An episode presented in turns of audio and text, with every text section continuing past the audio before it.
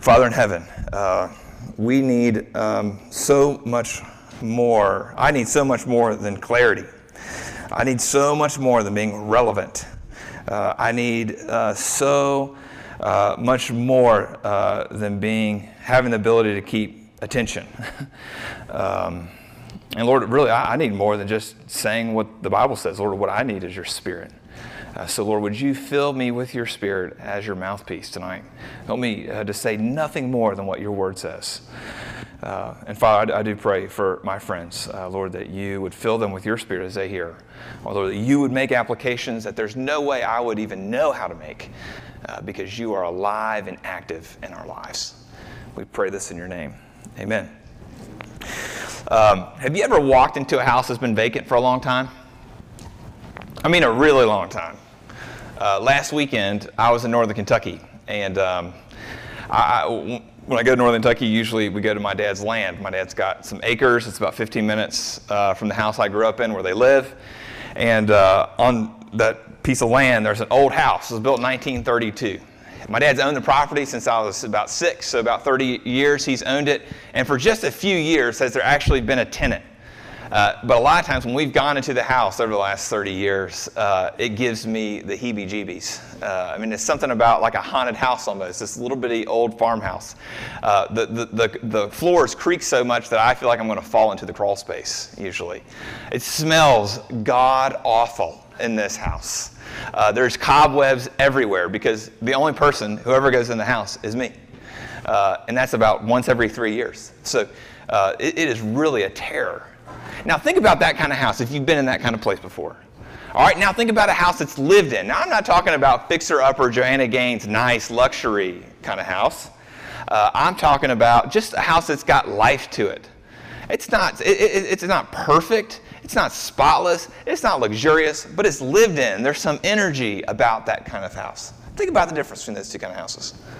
All right, take a car, a car that's been in the garage for a long time, not run what that car ends up like. You can't even start that thing if it's been sitting long enough.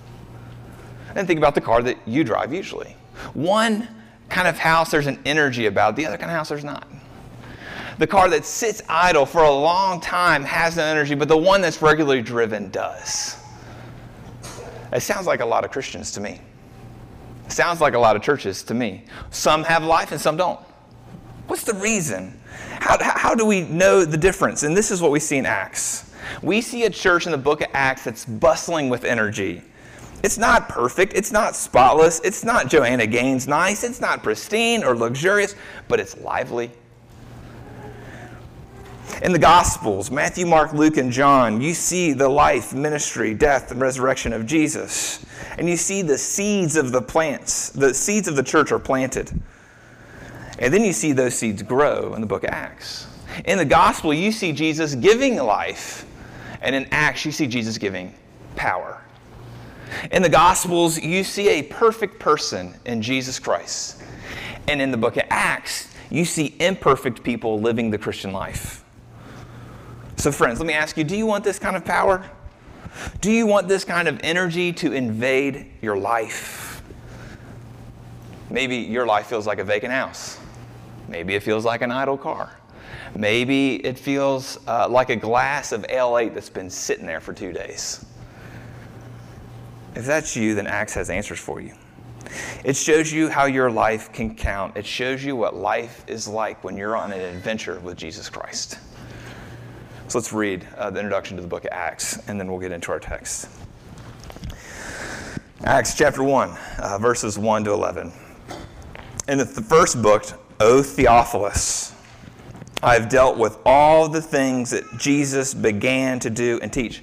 Um, if you have a pen, if you have a highlighter, you need to uh, underline, circle, put arrows towards the word began. Began. All the things Jesus began to do and teach.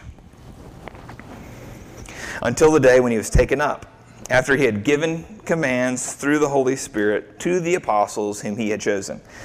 He presented himself alive to them after his suffering by many proofs, appearing to them during 40 days and speaking about the kingdom of God. So, do you have the picture? Jesus died, Jesus risen. uh, and Jesus goes back up into heaven. But between the time that Jesus risen and the time that Jesus went back into heaven, he was around for 40 days. All right? And verse 4 And while staying with them, he's talking about the disciples, and while staying with them, he ordered them not to depart from Jerusalem, but to wait for the promise of the Father, which he said, You heard from me. For John baptized with water, but you will be baptized with the Holy Spirit not many days from now. So when they had come together, they asked him, Lord, will you eat at this time, or Lord, will you at this time restore the kingdom of Israel? He said to them, It is not for you to know the times or seasons that the Father has fixed by his own authority, but you will receive power when the Holy Spirit has come upon you, and you will be my witnesses in Jerusalem and all Judea and Samaria and to the ends of the earth. And when he had said these things, as they were looking on, he was lifted up, and a cloud took him out of their sight. And while they were gazing into heaven as he went, behold, two men stood by them in robes and said, Men of Galilee, why do you stand looking into heaven? This Jesus, who was taken up from you into heaven, will come in the same way as you saw him go into heaven. The word of the Lord. All right, so I got three points tonight uh, the kingdom, the knuckleheads, and the king. The kingdom, the knuckleheads, and the king. The kingdom is going to be verses 1 to 5, uh, the knuckleheads, verses 6 to 8, and the king, verses 9 to 11. So the kingdom. Uh, so uh, this, um, the book of Acts is written by Luke. Uh, Luke also wrote the Gospel of Luke. So in some ways, uh, the Gospel of Luke is like First Luke. You know, you have First Samuel, Second Samuel, uh, you have First, Second, Third John. You have these things in the Bible. You could almost do that. This is First Luke, and Acts is now Second or is Second Luke. Uh, that's what it feels like. And Theophilus is the one who's addressed in both those books. And in the book of Luke, in the gospel, you'll see that a major theme in his book is the kingdom. And he picks up on this theme of the kingdom in Second Luke, in Acts. It's a really, it's a major theme for him. You see it right there in verse 3. You see it in verse 3? He presented himself alive to them after suffering by many proofs, appearing to them 40 days and speaking about the kingdom of God. So you wonder, what was Jesus doing those 40 days? Well, what he was doing is that he was with his disciples and he was teaching about the kingdom. That's what he was doing. And then you see in verse 5, he talks about the kingdom again. For you baptize Lord, but you will be baptized with this, or verse, verse 6, sorry, verse 6. So when they had come together, they asked him, Lord, will you at this time restore the kingdom of Israel? See, what Luke is doing here with this double mention of, uh, of, of, kingdom is that he's putting one bookend at, at the front of his book with the other bookend. The other bookend is in chapter 28. He uses kingdom twice there. So he's wanting us to say, he, he's wanting us to really focus in what is the kingdom of God? Because this has got major implications. The king has now departed. So now that the king's departed, does that mean the kingdom has departed too? What does the kingdom look like now that the king isn't here? How will all the promises that the king gave us be carried out now that he's not present with us in body? What about all these promises of the Old Testament of blessing and peace for God's people? Well, what about all these things that happened in the Old Testament, all these institutions and rituals and ceremonies of Israel? What's going to happen to them?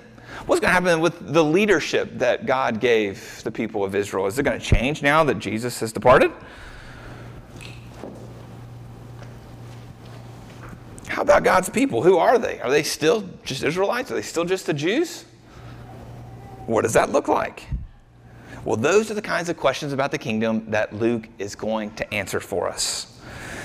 But before we answer some of these questions in the rest of the series, uh, we've got to have a really good understanding of what God's kingdom actually is. Uh, there is a sense in which the kingdom of God refers to God's universal sovereignty, it means his rule over all creation, all that he has made. He's the sovereign king. So, in this sense, given that all are under his rule, all are in God's kingdom. Okay? God's kingdom, his sovereign rule over everything, includes everyone. But there's another sense in which the kingdom of God narrows down when we get into when we're in the Old Testament. The Old Testament anticipates a time when these enemies, who are still under God's sovereign rule, and the, and the enemies of God's people, that they're going to be defeated. And when they're defeated, all of people who are in God's kingdom will be blessed, completely blessed. So the arrival of the kingdom means that his saving rule has been promised. That has been promised throughout the Old Testament has now come, and one must receive the kingdom in order to, in order to participate in the kingdom's blessings. And this is what Luke has in mind. So you get it. All of creation, but his saving purposes is just for part of his creation. That's what happens because of sin. God didn't have to have any saving purposes for us, but in his grace he has. And so, what does it look like to get into the kingdom? What's life like in this kingdom? Well, that's what Jesus was all about in the book of Luke, and that's what Jesus is going to be all about in the book of Acts. If you go to Mark 1:15, Jesus at the very beginning of his ministry, he says this: "The time is fulfilled and the kingdom of God is at hand. Repent and believe the gospel." So Jesus, he's at the very beginning of his eh, very beginning of his ministry. He's not talking about some future reality when the kingdom is going to come, but he's saying that it's present right now because he is present. He is the king. So we see this kingdom begin to spread as you read throughout the gospel. Jesus begins to heal diseases. That's part of being in the kingdom. Jesus begins to forgive sins. That's part of being in the kingdom. And then we see, the, the, the, we see this kingdom continue to expand when he dies and he raises again. Because when he dies, he raises again, he's defeating sin, he's defeating Satan, he's defeating the evil powers of this world. So Rome and Jerusalem couldn't hold him down, he defeated them. Our sin couldn't hold him down, he defeated them. The power of Satan was conquered, he defeated him. So here, the kingdom's here, the kingdom is at hand. The saving purposes of God have begun to spread. But as he's talking about his kingdom, Jesus is talking about how his people are going to suffer. He's talking about how persecution's guaranteed. He promises that the poor are still going to be among them, even though that he is present. He says that evil is going to continue to persist in your hearts when you're in the kingdom. So, do you see this overlap? Christ's first coming brings the kingdom and brings his saving rule, but his first coming does not bring the kingdom in completeness. So in Jesus, the kingdom's been inaugurated, but it's not been consummated. In Jesus, the kingdom begins, but it's incomplete. In Jesus, right now, the kingdom is already, and it is not yet. So, as the kingdom of God, we live in this present age where sin still exists in our society and in our hearts. But we belong to a heavenly kingdom that Jesus has brought, and we enjoy it by anticipating the age that is to come where sin will be no more. This is the kingdom that Jesus talked about. Jesus was very clear uh, about this overlap. He was very clear that all wasn't going to be uh, all wasn't going to be perfect in this overlap of period. But there's a big problem. The people that he's talking uh, about the kingdom to, the disciples, uh, that was not their expectation. They had no idea that there was going to be an overlap. They just thought that when the kingdom comes, when the king raises again from the dead, that the kingdom is going to come in completeness, that there will be no more suffering for God's people, that his enemies will be defeated. And so that's why Jesus had to drill these things into their heads for 40 days. But again, these people are knuckleheads. They didn't sink into them. That's why they asked the dumb question verse 6. You see the dumb question? Now, Jesus has been promising suffering all along. He's been, he, he's, he's been telling them this is what life is going to be like. There's going to be this overlap. His enemies will, will be uh, defeated, but they will still be present. And they ask the question in verse 6 Lord, will you at this time restore the kingdom to Israel? Lord, will you at this time restore the kingdom of Israel? Now imagine those 40 days. 40 days, disciples are sitting around. They're probably eating a lot of meals with Jesus. Jesus is teaching them hours and hours on end. He's probably reminding them of things that he said before the cross. And you can just see them walking home, can't you? They've been with Jesus all day. They're going back to their own beds, and they're like, man, Jesus keeps talking, and, and the brother rose from the dead. And he's still not present around here. We still got Roman guards. We still got those idiots, the Pharisees. They're in charge. Why isn't Jesus becoming president around here? Well, it's because they're looking for a political kingdom. And Jesus is not going to be their political leader, he's not going to be their military leader. And this isn't the first time that Jesus' followers wanted him to restore order, Two different places Mark 10, Luke 22. Disciples have ideas for Jesus. Bad idea to have ideas for Jesus. They have an idea for Jesus. They say, uh, Jesus, uh, we really want to be in your presidential cabinet. Jesus, we'd really uh, like uh, Chief to be in front of our name. We want to be on your executive team. And so they ask a question about what the kingdom's going to be like. Because when they ask this question, they're thinking, hey, we're the, we're the, closest, we're the closest people to you. We're all going to be vice presidents around here. And Jesus is very clear what his kingdom's going to be like. That they're not going to be, they're not going to be a part of his presidential cabinet. They're not going to be a part of his executive team, but they're going to play a different role according to verse 8. Look at verse 8. But you will receive power when the Holy Spirit has come upon you, and you will be my witnesses. Not executive team, not presidential cabinet, witnesses in Jerusalem and all Judea and Samaria and to the ends of the earth. So let me reword this way. Once Jesus has ascended into heaven, what is his kingdom like?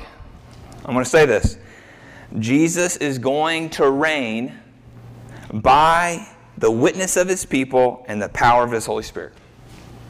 What's Jesus' kingdom going to look like when he goes into heaven? Jesus is going to reign by the witness of his people and the power of his Holy Spirit.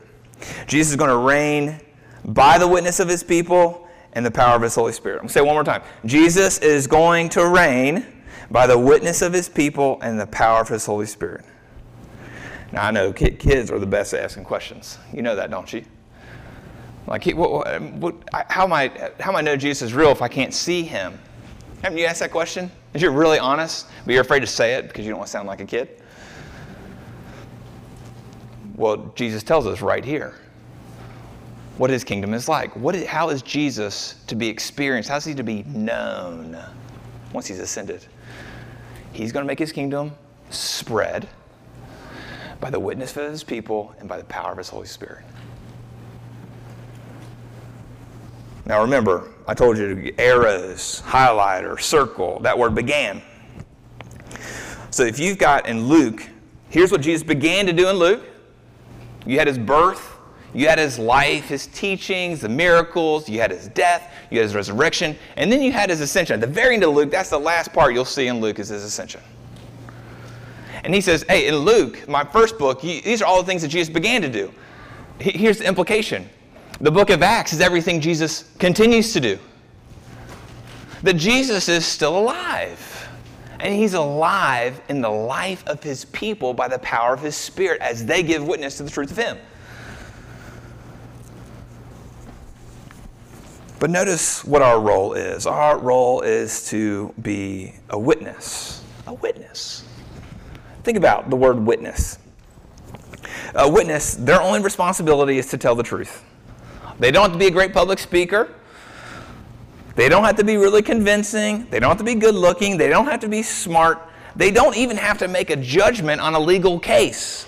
Their only responsibility is to tell the truth. So somehow, here's what Jesus does He takes us telling the truth about who He is, His life, His death, His resurrection, His ascension, His returning a second time to make all things right. He takes that witness and spreads His kingdom.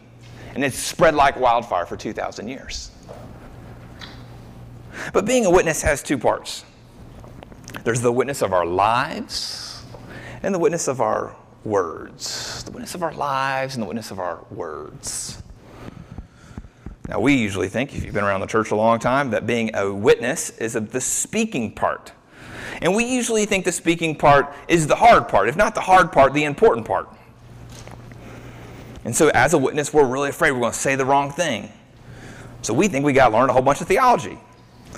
But other people who also think it's important, see, you, you think it's important and you're insecure about it. Other people think it's important and they know it. They, they're not uncomfortable being a witness. They think they've got all the right answers. They're very comfortable in this setting, giving verbal witness to the truths of Jesus.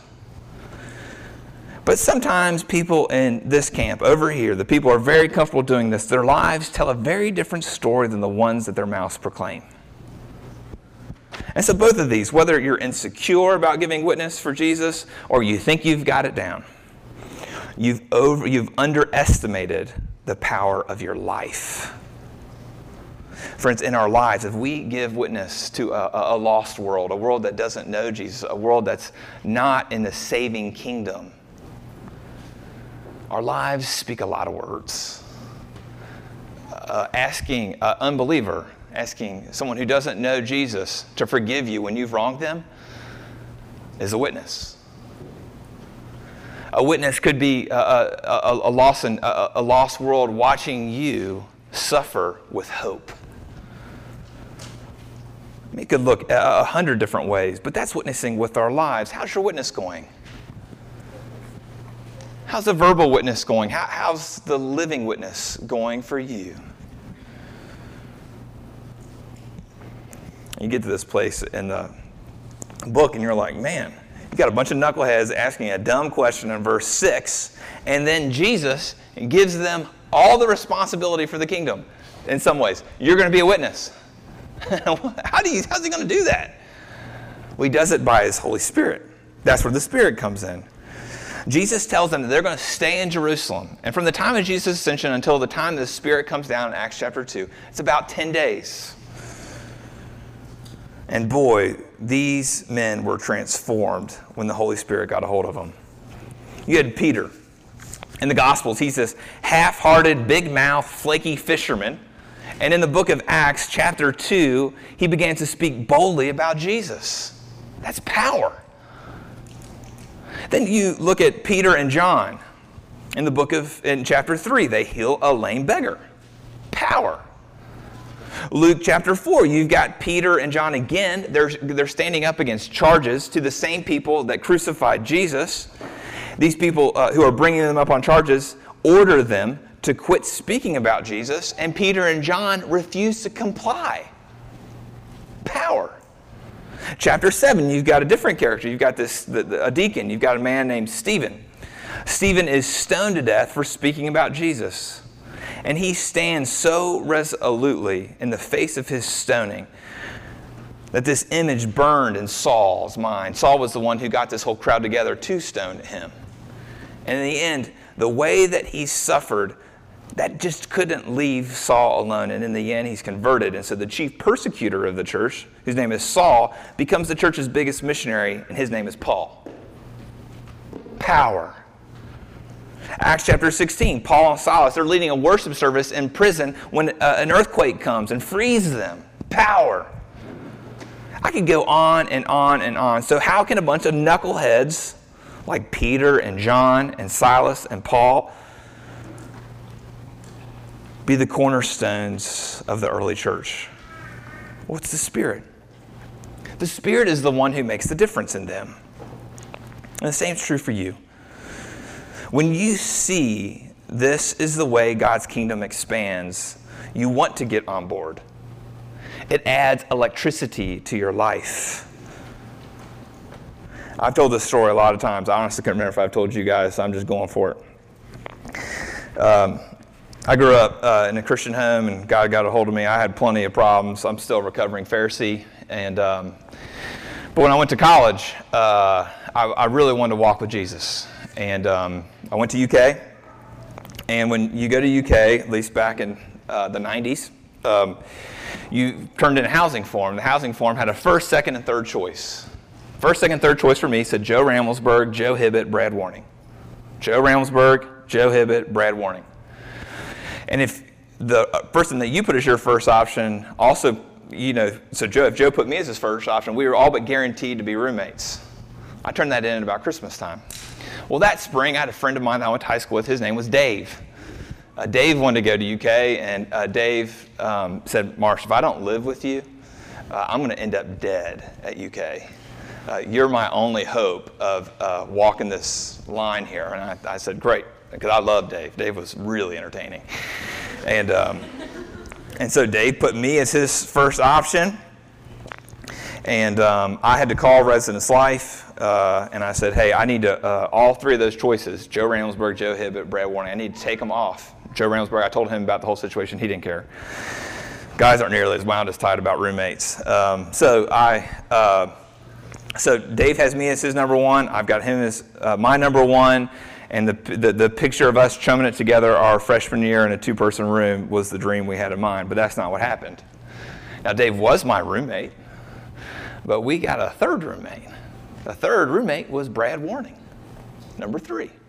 Now, remember, I told Residence Life to take all those people off, and they had to take Joe off because Joe didn't end up being my roommate. So somehow, Brad Warning became our third roommate. And me and Dave were like, oh no.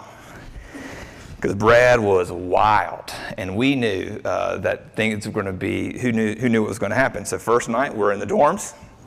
There's only one way in, one way out of Haggin Hall. Back in the day, the old Haggin Hall is not there anymore. One way in, one way out. He went in, and when you walk in, you, there, you walk by uh, the, the RA who's on duty. And these RAs, they've been around for a while. Uh, they knew the trick of the square backpack. So Brad walks in with a square backpack. The RA sees him, follows him at a distance, and about 60 seconds after Brad entered the room, there's a knock on the door.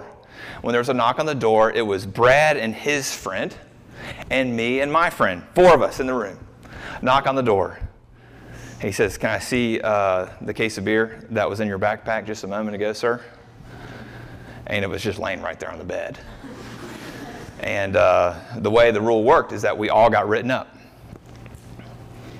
We hadn't had a chance to get out of there yet. Uh, we, if we, he'd just given us a couple more minutes, we would have, and, uh, but we didn't. So we had to pay a $60 fine and had to go to an eight hour AA class. and at this point, I'm a recovering Pharisee. I've never had a drop of alcohol in my life. And so here we are. We just went on with the night uh, I, I mean, that's probably the most money I ever had at that point in my life. I've been saving up all summer. 60 bucks was 60 bucks. And I didn't love college football then, so I didn't mind missing a Saturday. And um, so here my friend are. We're, you know, we just go on with life for the next few days. And Brad feels terrible. He won't even look us in the eyes. And about a week after this incident, he goes to my friend that I was with in the room, and he said, If you guys would have done that to me, I would have whooped you. And you guys have just continued to be nice to me. Why is that? And my friend told him about Jesus. And Brad's converted. That was 19 years ago. And Brad's still walking with Jesus. See, that's the power of the Holy Spirit. It wasn't our idea. It wasn't Brad's idea. But that's what happens. See, you don't have to be a pastor. You don't have to be a ministry guru. You don't have to have a big personality to witness to Jesus. It's the ordinary things of life. It's the things like your housing forms that give an opportunity to witness. It's unbelievable that the Holy Spirit can somehow use the fumbling about of language by knuckleheads like me and you to advance his kingdom. No one gets a pass here. You can't say, I don't have the gift of evangelism and get out of being a witness for Jesus. You can't say, I've got a lot of problems in my life that disqualify me from being used by the Holy Spirit. Really?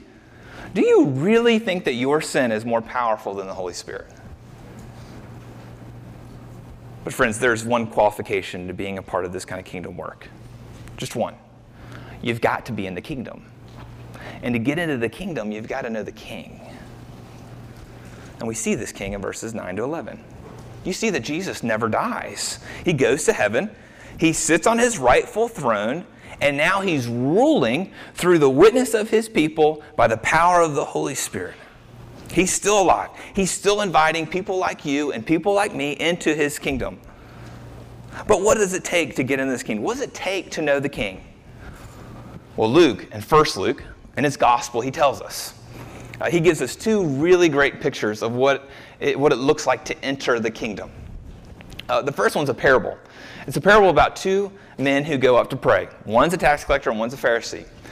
When they go up to pray, the, the Pharisee, when he goes up and prays, he pretty much uh, thanks God. He says, Thank you, Lord, of how I've turned out. He's really arrogant about the status of his life. He gives God credit for it. He's not an atheist. There's some gratitude in his heart for the Lord. And a Pharisee was a religious leader. It's the kind of person you want to be your next door neighbor. They were never going to get in trouble. They'd probably cut your grass when you're out of town. And then you had a tax collector over here. Tax collectors were the scums of the earth. They, they, were, they were normally crooks. And this tax collector, when he goes up and prays, he prays a, a much shorter prayer than the Pharisee. His prayer is real short. He says, Lord, have mercy on me, a sinner. And the people Jesus is talking to when he tells this story He says, uh, Who stands justified before God? The Pharisee or the tax collector? And Jesus blew their mind when he said it was a tax collector. Here's what that means for me and you you've got to go beyond just acknowledging your sin, but to being broken over your sin in order to get into the kingdom. Jesus doesn't want people who are proud of their behavior in his kingdom. Rather, he wants people who are broken over their sin in his kingdom. That's how you get in. The other picture he gives us is of children. You've got all these children. They're, they're coming to Jesus. Their parents are bringing them to Jesus left and right, just like politicians. He's bringing them to them, and they, they, these parents want Jesus to hold their precious little ones. And then all of a sudden, as these children are coming to Jesus left and right, his disciples come to those parents and say, Stop, give Jesus a break here. Your little people really aren't that important. And Jesus gets really ticked. He's enraged, in fact. And he turns to his disciples, not to the parents, but to the disciples, and he says, Let the children come to me and do not hinder them, for to such belongs the kingdom of God. Truly I say to you, Whoever does not receive the kingdom of God like a child shall not enter. So, how do you get in? How do you get in this kingdom? How do you know the king? See, children exude dependence. They know they need help, they know they can't do life on their own. Implication? Unless you're utterly convinced of your inability to get in the kingdom, unless you're utterly conv- and you're also utterly convinced of the king's power to get you in, you will continue to stand on the outside of the kingdom. So, do you see how you get into this kingdom? Do you see how you know this king? Do you see how you become a witness who's filled by the Holy Spirit? You've got to be utterly dependent and utterly broken over your sin. That's how you get in. So, friends, are you convinced of this helplessness? Are you convinced of your need for God's mercy because you're a sinner? If the answer is yes, here in just a moment, I'm going to invite you to this table because the ascended Jesus reigns on his throne, the witness of his people, by the power of his Spirit, to extend his kingdom to the likes of knuckleheads like me and you. Let's pray.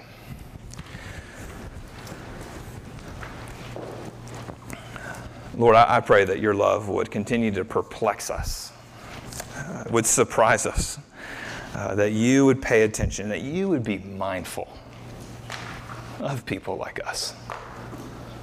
Oh, Lord Jesus. Oh, how we need you. In Jesus' name, amen.